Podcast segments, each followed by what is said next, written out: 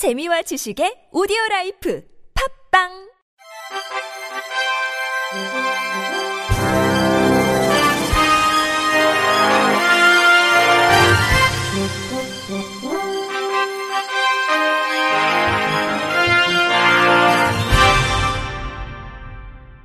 청취자 여러분 안녕하십니까? 5월 첫째 주 주간 KBIC 뉴스입니다. 한국시각장애인 연합회가 최근 국회 도서관 대강당에서 시각장애인 복지 전달 체계 모형 모색을 위한 토론회를 개최했습니다. 이 자리에서 조선대학교 특수교육학과 김영일 교수는 장애인 생활 이동 지원센터를 시각장애인 지원센터로 명칭을 변경해 시각장애 고유의 서비스 지원을 포함하도록 기능을 확대해야 한다고 제언했습니다. 기능과 관련해서도 현 발달장애 지원센터처럼 중앙과 지역센터로 나눠 연구 수행, 시각장애인 욕구조사 및 평가, 보행 보조공학 등 시각장애인 자립생활기술 프로그램, 주간활동 프로그램 등을 실시해야 한다고 설명했습니다. 김 교수는 이를 위해 장애인 복지법 시행규칙을 개정해 명칭을 변경하고 센터의 업무 수행을 위해서 한시련에서 운영 중인 보행지도사 자격 국가 공인화, 시각장애 재활 담당 전문가 자격제도 도입이 필요하다고 덧붙였습니다. 우리 동작 장애인 자립생활센터 강윤택 소장은 센터가 기능이 전환이 된다면 기존 복지관에서 하지 못하는 독자적인 기능이 있어야 한다며 예를 들어 고령 장애인 지원, 중도 시각장애인 발굴 등의 역할을 가져갔으면 좋겠다고 제언했습니다. 대구대학교 장애학과 이동석 교수는 중앙센터의 업무 중 시각장애인 권리 침해 모니터링 및 권리 구제 지원은 장애인 권익공호기관으로 넘기는 게 바람직하다며 지역센터 업무 중에서도 시각장애인 개별 지원 계획 수립이 필요한지에 의문이 든다고 다른 견해를 밝혔습니다. 이에 대해 복지부 장애인 권익지원과 신용호 과장은 어렵지 않다. 명칭 개정과 기능 개편도 가능할 것 같다고 명쾌히 답했습니다. 올해 복지부가 밝힌 추경 예산안은 총 3,486억 원으로 미세먼지 대응 등 국민 안전 확보, 민생 경제 지원을 위한 11개 사업으로 구성됐습니다. 먼저 기초생활보장 수급자, 차상위 계층, 사회복지시설 거주자 234만 명 대상 마스크 지원을 위해 323억 원을 편성했습니다. 또한 장애인 복지시설 217개소, 지역 아동센터, 노인 요양원 시설, 자활센터 등 총 6,680개소 대상 공기청정기 설치를 위해 80억 원을 반영했습니다. 기초생활보장제도 사각지대 해소를 위해 부양 의무자 재산 소득 환산율을 월 4.17%에서 2.08%로 완화하고 대상자 확대에 따른 생계급여와 의료급여 추가 소요 예산 852억 원이 반영됐습니다. 여기에 갑작스런 위기 사유 발생으로 생계 유지가 곤란한 저소득층의 긴급 생계비 등 지원 확대를 위해 204억 원이 포함됐습니다. 장애인 대상 활동 보조 방문 간호 등을 제공하는 활동 지원 서비스 대상이 2,000명 확대될 것으로 보고 관련 예산 114억 원을 편성했습니다. 한국전력이 전기요금 청구서를 스마트폰 애플리케이션을 통해 음성으로 안내하는 서비스를 전국으로 실시한다고 밝혔습니다. 해당 서비스는 지난해 10월 광주 전남 지역 시각장애인 고객을 대상으로 한 시범 서비스가 좋은 평가를 받아 장애인의 달을 기점으로 전국으로 확대 시행하게 됐습니다.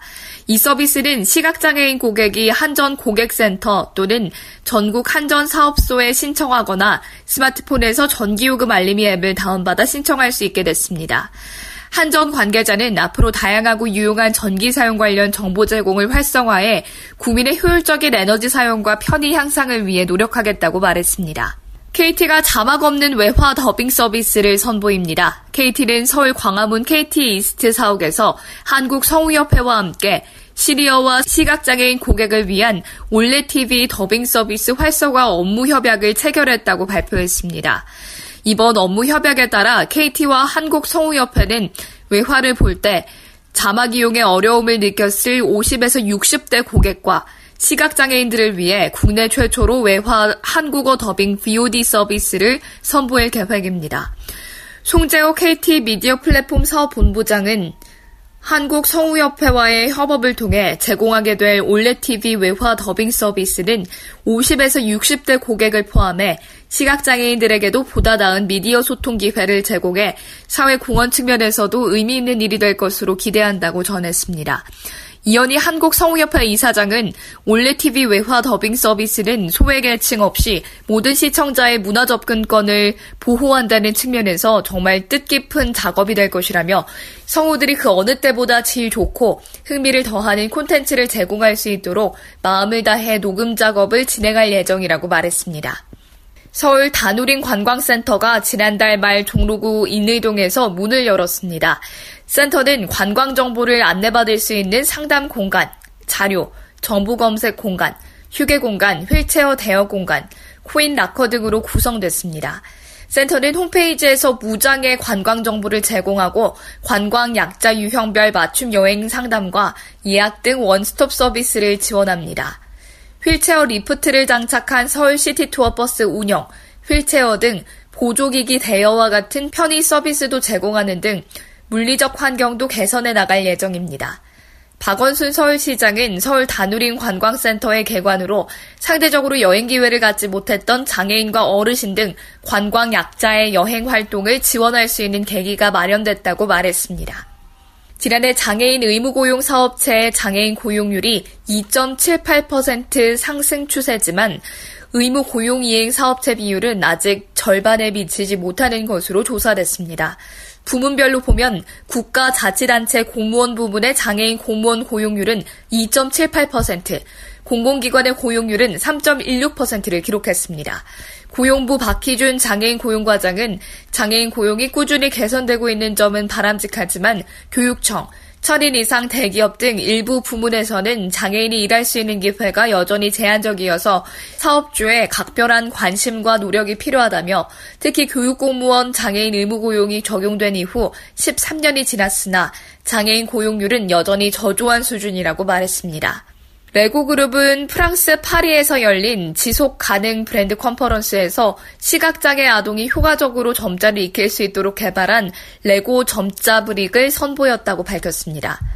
레고 그룹에 따르면 레고 점자 brick은 실제 점자와 동일한 배열의 stud, 즉 원형 돌기 6개를 갖춰 알파벳과 숫자 등을 완벽하게 표기할 수 있고 비장애인도 이를 함께 즐길 수 있도록 brick 하단의 각 점자가 의미하는 알파벳, 숫자 혹은 기호를 새겼습니다.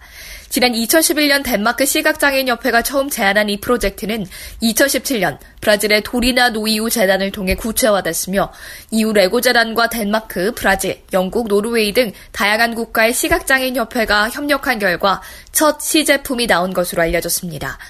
존 구딘 레고재단 대표는 시각장애 아동들도 여느 아이들과 마찬가지로 놀이를 통해 세상을 탐험하고 빛나는 꿈과 미래에 대한 열정으로 가득 차 있지만 장애가 있다는 이유로 우리 사회에서 배제되곤 한다며 놀이는 가장 효과적인 교육법인 만큼 이번 레고 점자brick 프로젝트를 통해 아이들, 더 나아가 사회 전반에 긍정적인 영향을 끼칠 수 있도록 힘쓸 것이라고 강조했습니다.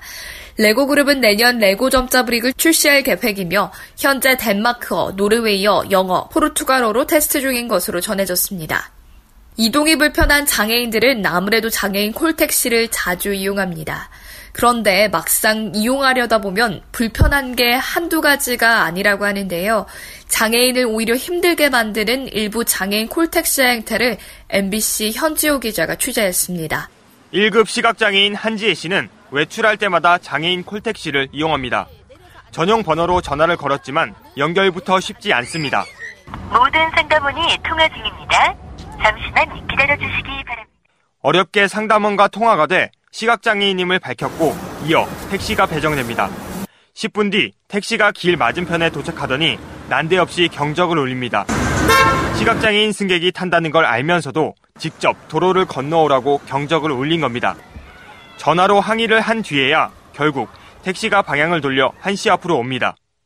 한지의 시각장애인. 그러니까 저희가 요청을 하면 안내를 보통 해드리는 분들이 많긴 하나 좀 자발적으로 이렇게 시각장애인들을 안내를 해주시면 좋겠는데 사실 그런 게 여차 교육을 하는데도 비하고 사실 잘 안 되고 있어요.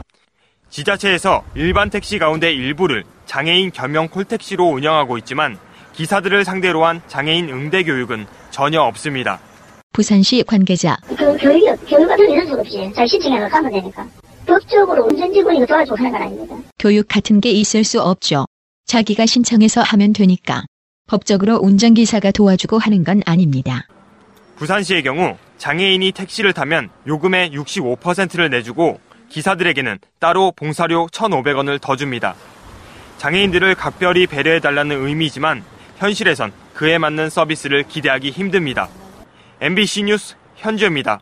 이상으로 5월 첫째 주 주간 KBIC 뉴스를 마칩니다. 지금까지 제작의 이창훈, 진행의 유정진이었습니다. 고맙습니다. KBIC.